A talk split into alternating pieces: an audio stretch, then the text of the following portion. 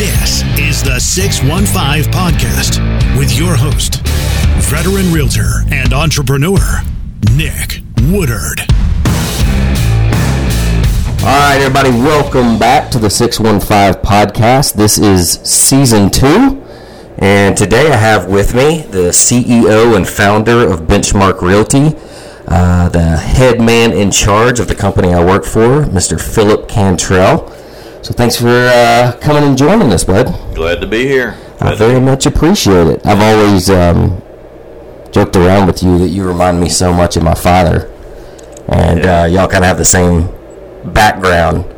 Um, you started out, you had a family background in uh, commercial printing. That's correct. As did we. It's been 20 years in commercial printing, and I'm never really sure how you mean that comment about me and your dad, but you know, it's okay. I'll take it as a compliment because I know you guys hang out a lot. Y'all, y'all, y'all old timers. Yeah, old timers. Yeah, But uh, you've always reminded me because, um, you keep going that direction, you're gonna be looking for another job. uh-huh, So, uh-huh. no, y'all both have that mentality. If you if you want it, you got to go earn it. You Yeah. know, there's no free lunches. Live, Yeah. live below your means. You know the the old school. Get up, leave the cave, and kill something, and drag Yeah. it home every day. Absolutely. Well, you've kind of created um, something really cool here at Benchmark, um, a very unique culture.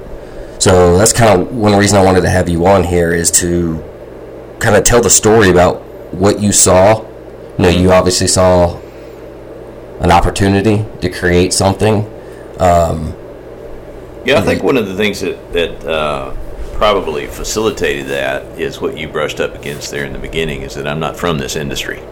Okay. I spent 20 years in the commercial printing business before I got into real estate, and I left commercial printing. It was my my family industry, not my family company, but my family industry. My grandfather was in commercial printing, and my father was in commercial printing in Nashville. And um, so, you know, lazy college kid coming out of college, that's where all the family contacts are. Uh-huh. So it's easy to get a job. So I wound up that, and I hated every day of it. Uh, but you know, wife, kids, mortgage, obligations, you get stuck. So, cautionary note to all the any young people who might be listening to this: don't get stuck in a career you hate. Okay, that's fair. Uh, but anyway, along the way, I had uh, probably as early as 1988 began investing in uh, in rehab properties, and uh, they called it rehab investing back then. We didn't call it flipping. Everybody calls it flipping now, but that is purely invented by HGTV. So what you mean? Those stories are not the term fully accurate. The though? term flipping, no, they're not. not? it's Fantasyland. Okay, It's okay. like Disneyland, Disneyland for real estate. It's like we've talked about the, you know, the HGTV that talk about, you know, you've got a couple. One's a butterfly catcher and one Yeah. flips burgers. The budget's three million dollars. Yeah. So uh, anyway, so I, I got in this industry. Actually, I left commercial printing to be a rehab investor. I had no intention of getting my license. I didn't want to get my license. I didn't like realtors, and I'm still not sure about a bunch of them.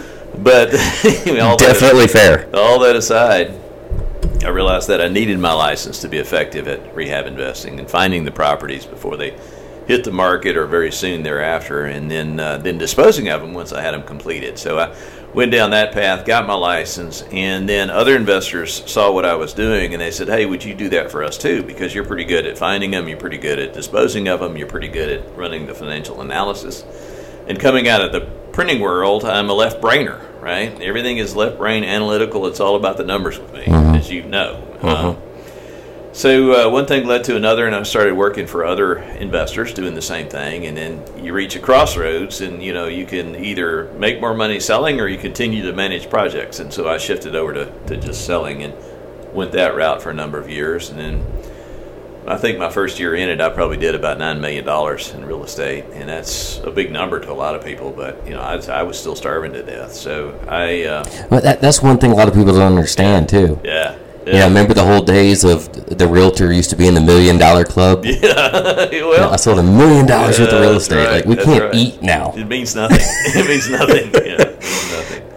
Uh, so anyway, uh, my second year in, I realized I had done 56 deals, and I didn't have an assistant. There wasn't Oh, a wow. company. It was just me, and I was going to have to do something different, or I was going to die. Absolutely. I think my average sales price was maybe 165,000 or something like that. So just a lot of volume, a lot, of volume, a moving lot of parts. transaction, and, and for commission percentages were not what they are today.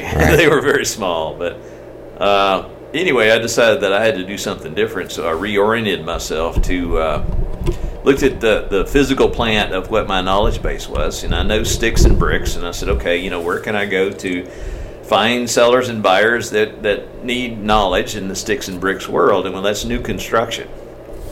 And uh, so, you know, new construction, where's the high dollar new construction? Well, it's in Williamson County. So I reoriented the business toward my personal business toward Williamson County.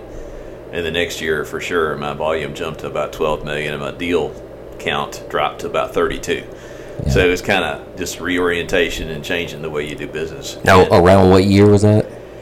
Well, I got my license in 2002, uh, May of 2002 and so I probably reoriented back to Williamson County in 2004. So that right before things made a little bit of a change. It was really hopping. It yep. was really hopping, and I rode rode the wave up. Yep. Uh, it was really good. And uh, so, anyway, I actually started Benchmark in March of 2006 with the sole intent of serving my new construction clients. My, I had five custom home builders I represented. That's all I wanted to do thought I was going to get fat and happy and die, die a happy man doing that. You know, well, the economy had a different uh, uh-huh. the economy had a different uh, opinion of what was going to happen. So. Now, like I said before, you're always a forward thinker. Were were you experienced enough to see what could potentially happen with, with the mortgages and, that's and, kind of the rest of the story yeah. right and, uh, so the fall of 07 is when it began to clamp down and my, my builders began to choke and they were cutting back. And uh, my largest builder left me, and we had built the company up to 13 agents at the time. And, and my largest builder left and took seven of my agents with him to start Oof. another real estate firm. Uh, so you know, be that as it may, I could. You don't want to give them a shout out. Yeah, no, no, no, no, no shout out there. No shout out. By the way, they're all out of business now. Ah, okay. Yeah. All right. All right. Pay back yourself. Uh-huh. That's all I can tell you. I have a very, I'm like an elephant. I have a very long uh, memory. Yep. Yep. So uh, I looked out there, and, and I have most of a master's in economics, so I could actually read the trends and see where this thing was headed in the uh, the fall of 07.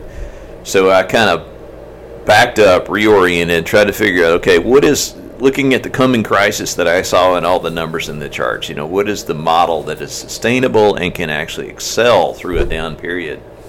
And I didn't see it in the local market and that is the differentiation being a traditional broker is everybody works off a percentage, right?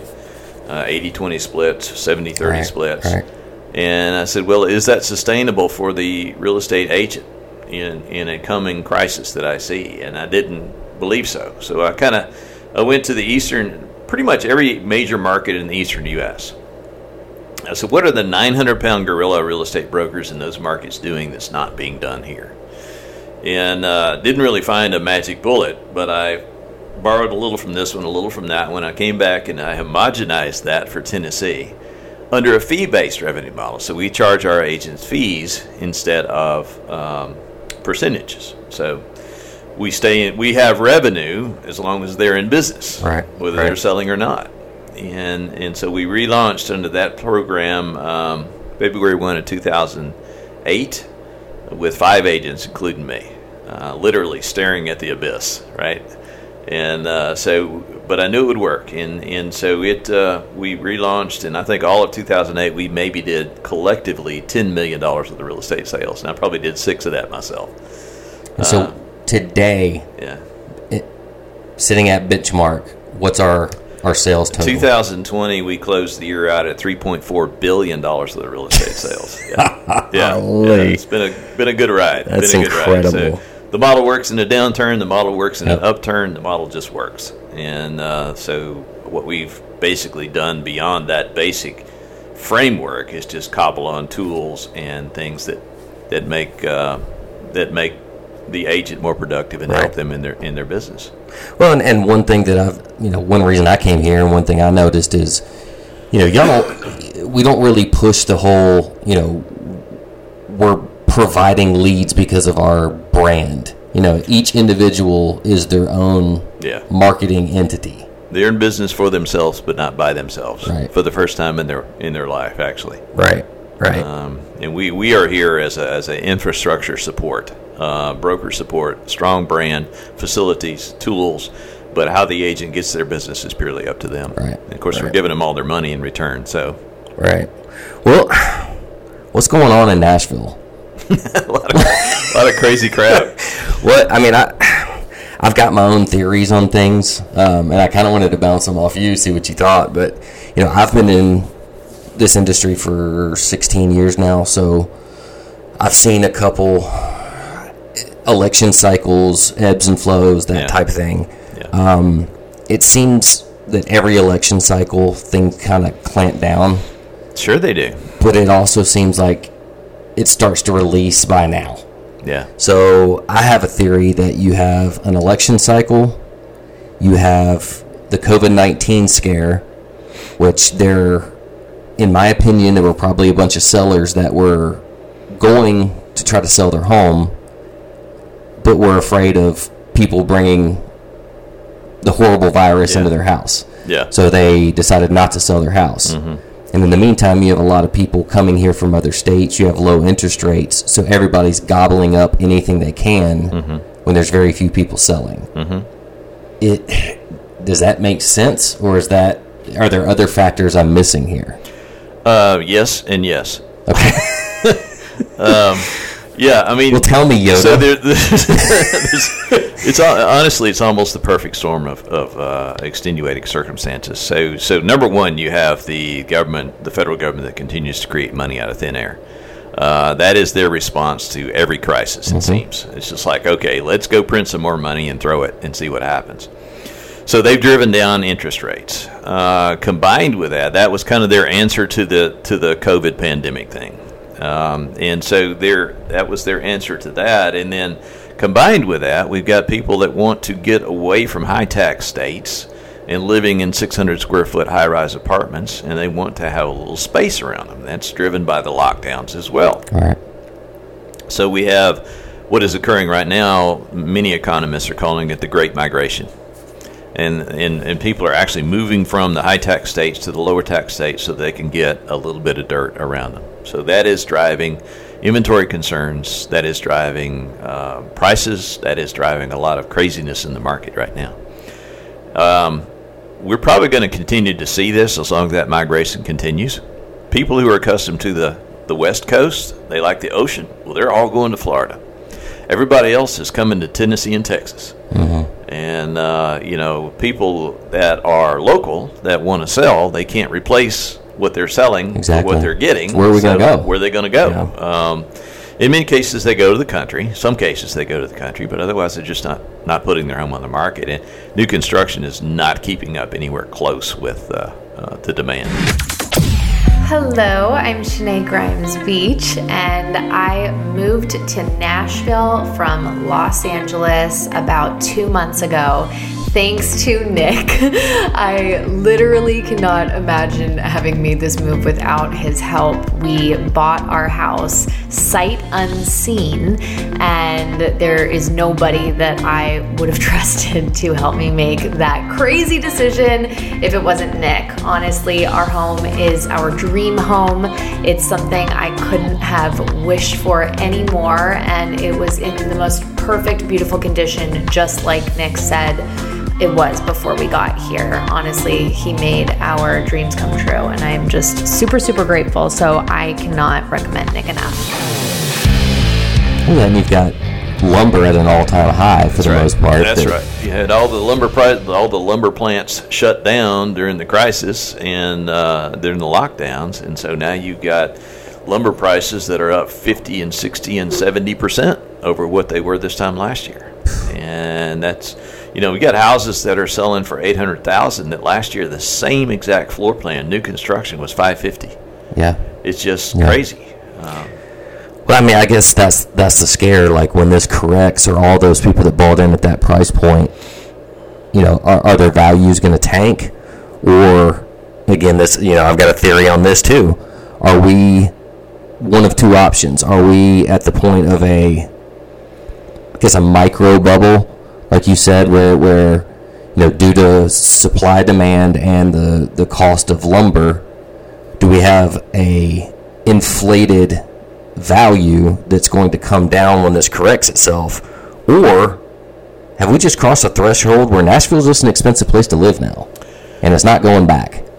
It A just little- is what it is A little now. bit of both. I mean, I'll say, you know, history is a teaches us is a predictor of the future at times. You know, and uh, the last recession, at the bottom of the last recession, this market was only down fourteen percent. In Chicago was down 38%, and Phoenix it was down 49%. I mean, literally, people were jumping off tall buildings out there because it was so bad. And here it was only down 14%. So, overall, we have a diversified economy. We have an attractive place to live, and that's drawing people in. So, that kind of lends itself to permanence to the price increases. Um, to a certain extent, there's there's a bandwidth, there's a band uh, which prices will fluctuate for sure. I think the scary thing is it happened so quickly, though. Yeah. Well, that's that's I I credit that to the federal government and the lockdowns. Yeah. Well, I've I've had a couple guests on here, um, clients of mine coming from California, some from Seattle, some from Portland, and we're actually going to do a series of you know why why you left, Yeah. why you came here, Yeah. and you know there there's many different reasons: high taxes, uh, you know, political reasons, safety reasons, you know, a, a multitude of things. Um, but one thing I've I've noticed on some of my recent transactions, I had a listing that ended up going, you know, a huge percentage over asking price. Mm-hmm. People came from out of state. Mm-hmm. They came from California. Mm-hmm. California offering hundred thousand dollars over asking price is not that crazy. Right. So you, you have almost two different Right. philosophies meshing together. You know, I've been here my whole Yeah. life Yeah. in this industry Yeah. for 16 years. We used to make offers like 3,000 Yeah. yeah. Yeah. Yeah. We and we would seal the deal with that. until a year and a half ago, the average uh, list price to sales price ratio was 95%. Now the average list price to sales price ratio is 110%. wow. Do the math. And that's driven by cash buyers coming Uh-huh. in. You know, guy that sold a brick rancher in LA that he bought 10 years ago, he just cleared a million five cash in his pocket. He comes in here and he says, I can buy this house for 750 Well, I'm willing to pay 900 for it just to get it. Yeah. We had one the other day uh, in Green Hills. Put the property on in coming soon, and very desirable street in Green Hills. Uh, Seven hundred thirty-five thousand dollar listing, which was what the comps showed it should list for. We put it in coming soon, which means it can't be shown yet. We're Right. just letting the Right. other affiliates, other agents know that it's coming. And this property received five offers, sight unseen.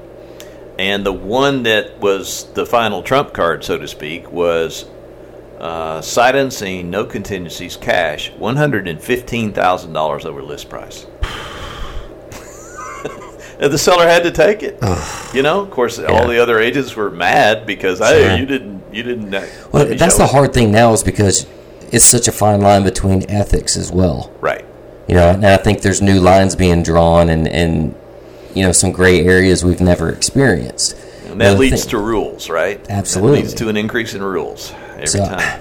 you know, and and you know, the hard thing for someone like me, I've always considered myself a connector, not necessarily a salesman. Yeah. You know, I'm all about praying over something and Mm-hmm. and you know, asking for discernment and and you know, God's going to put you where you're supposed to be. But now you have clients you're like, "Here's a house, get your ass in the car, meet me there. Do you want it or not?" That's right. And today, I hate right that. Yeah. it, it's hard, but it's the reality of the market right now. Yeah. But but uh, you you circled around this earlier, and I'll say this: this too shall pass. Yeah. I just hope it's a soft landing. Um, There will be a, there will be an exhaustion of the of the demand uh, at some certain point in time. Those that have the cash and are wanting to leave will have left and landed wherever they're going to land. At that point in time, we'll have to see what the market does. I think it's going to ease some, but honestly, as you said, I think Nashville's just going to become an expensive place to live now. Yeah. Yeah. I mean, the million, the uh, Brentwood, the median home price is now over a million dollars. And we, all of Williamson County, the median home price is over eight hundred thousand dollars. Man. And I remember when the median home price down here was three twenty, and the Right. median home price in Davidson County or Nashville was a, was one hundred and forty thousand. So it's it's changed, and I think it's changed permanently. The question is, what does it look like Right. afterward? I mean, do you think, and again, this is theory as well, you know, I have the the feeling that everything from Nashville to Birmingham is going to end up blowing up. So you're going to have things that kind of push out away Yeah. from Nashville. You know, Cool Springs used to be way out there. in the country. And then once Cool Springs established itself as a, you know, a business hub, that opened up, you know, Spring Hill, Maury County Yeah. because they're not having to come into Nashville. Columbia is becoming a, a hot Columbia right now. Yeah. So, um, Yeah, I think it's going to spread. I mean, that's human nature, I mean, it's got right? to. You got the logistics of 65, I-40, and 24. So those are the natural paths of growth down down the main corridors. And um, yeah, I don't will it go all the way to Birmingham and be hot? I don't know, but I think it has the genuine potential to go down to Lawrenceburg, Lewisburg, and that area to still be hot, hot as a firecracker. Um, because all of the original Franklinites have all moved to Bucksnort now, anyway. So Yeah. they don't care about this stuff. I say everybody's got to stay away from my, Yeah. my, my, my little hold up spot down there. Sorry. Did I tip your secret? All right, you're always looking five steps ahead. I mean, that's kind of what you're known for.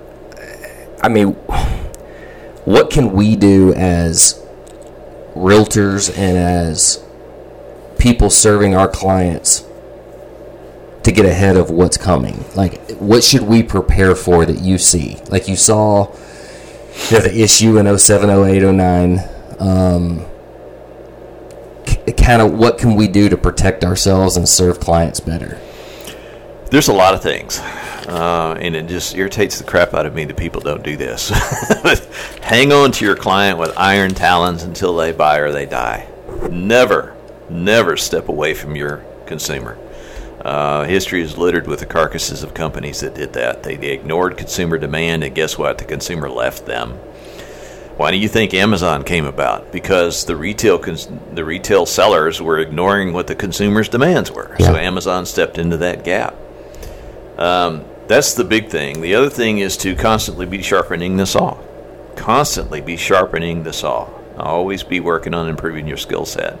Listen to what your consumers need. Um, there is a lot of friction in the transaction. I mean, you had 6 million homes that actually closed in 2020, roughly. Uh, so if you figure there was a, a affiliate on both sides, at most there were 12 million sides to a transaction. And yet Zillow's website every month gets 280 million unique visitors. There's a lot of demand. Yeah. There's a lot of demand. So how do we reduce the friction in the transaction? And there's a lot of friction right now. It's pretty stinking hard to buy a house unless you got cash, you know. I mean, it is. Yeah. You know, I've got many clients like I am trying to spend Yeah. seven hundred thousand Yeah, dollars. yeah. so you got 30 to 45 days of hell Right. once you sign that contract, once you have it agreed. Well, the hard So- part for, for me as well, you know, I'm I'm telling a lot of people to not buy, Yeah, to hold on for just a second. yeah. Let it ease up. Let, it ease up. settle. Let the dust settle. Yeah. You know, I may end up having to, you know, go flip burgers for a year, but I feel that, you know, some people are, are making poor decisions by being pulled into this emotional situation. Yeah. Yeah, well, I mean, you know, everybody says well, the real estate agent's dead. You know, the transaction is dead. The whole process has got to be fixed. It's all got to be commoditized and, and put online and all this other stuff. And I, I, just I totally disregard that because there's always the human interaction because this purchasing a home is the most emotional transaction that humans make Oh, without a doubt. outside of marriage, outside of making the decision to get married. It, it is the most emotional decision. There has to be somebody there to counsel, to guide, to advise, to handhold. And if you're not doing that as a real estate agent, you're failing. Right. You know, you got to be there. You got to understand their needs. You got to listen. There's a reason God gave you two ears and one mouth, so you listen twice as much as you speak. Um, and and most affiliates, uh, most agents don't do that. Yeah. like it's my way or the highway, and this is how it's going to be. And then there's the element that shouldn't be in our industry, but that's a whole different conversation. Well, then you, you know, I think right now we've got an influx of people that want to be agents. sure, Everybody wants to jump in when the market's great. easy money, baby. And I saw the numbers the other day. You may know them, I don't, but you know how many listings there were compared to how many actual realtors there were. Yeah, And it was no. What's what's the number on? I know you probably know this off off the top of your head. The number of agents that sell the, the percentage of homes in Nashville? The, it's a smaller number Well- of agents that sell the most homes. Well, I can tell you, well, sure, absolutely. I mean, it's always the Pareto principle. You know, 20% of the people do 80% of the work. Um, but I can give you the average production per agent. I mean, ours is close to 10 units per agent per year. But um, the greater Nashville average is only 4.5, and the statewide average is 1.75. So, of all the licensees in the state of Tennessee, their average production is only 1.75. Some of that's accounted for because of their commercial agents and their, their production doesn't get listed in MLS, but the productivity level is way low. You have people that get their license because grandma's going to sell her house next year, and then as soon as that's done, they retire their license. Well, that kind of boogers up the professionalism in the market for the rest of Yep. us. Yep. But you know, those are those are issues that are always going to be with us. But I just say, you know, steady Eddie wins the race. Um, it's the tortoise and hare type thing. So you know, stay the course, stay focused on your consumer, stay close to your consumer, and um, it's going to be okay. And, and markets change, prices change, interest rates change. I mean, first house I ever bought was 1982. I got first time home buyer money THDA, which is a full one point below market, twelve and a half percent, and I thought I hit a home run. I remember mom and dad telling me the house they bought in Huntsville, Alabama. I think it was like 17% interest Yeah, or something. yeah. It was like, you know, the price point was $30,000. but Well, that's it. You know, prices weren't as inflated as they are now, and money was harder to come by. You had you had more qualifications to be able to get a loan. You had to do more than fog a mirror to get a loan. Right. Uh, so all those factors come into play. But the point is that markets still take place. People still bought and sold homes. You know, people always have babies and need another bedroom. Yep. People get relocated; they have to sell one and buy one. So the the the process of real estate continues forward. The question is at what volume and what level, and and who are the players? Who's going to play in that game? Yeah. And only those that remain constant and steadfast will. Yep. So stay the course, serve your people well, and hang on. There you go. So, You got it. well, little wise Solomon, I uh, always appreciate Okay, we're done you. here. We're done here. Always appreciate you. I love being a part of uh, the culture here, and um, we're going to be okay. That's right. Because Daddy right. says so. That's right. That's right. You got it. You got right, it. everybody. Thanks for joining us. God bless.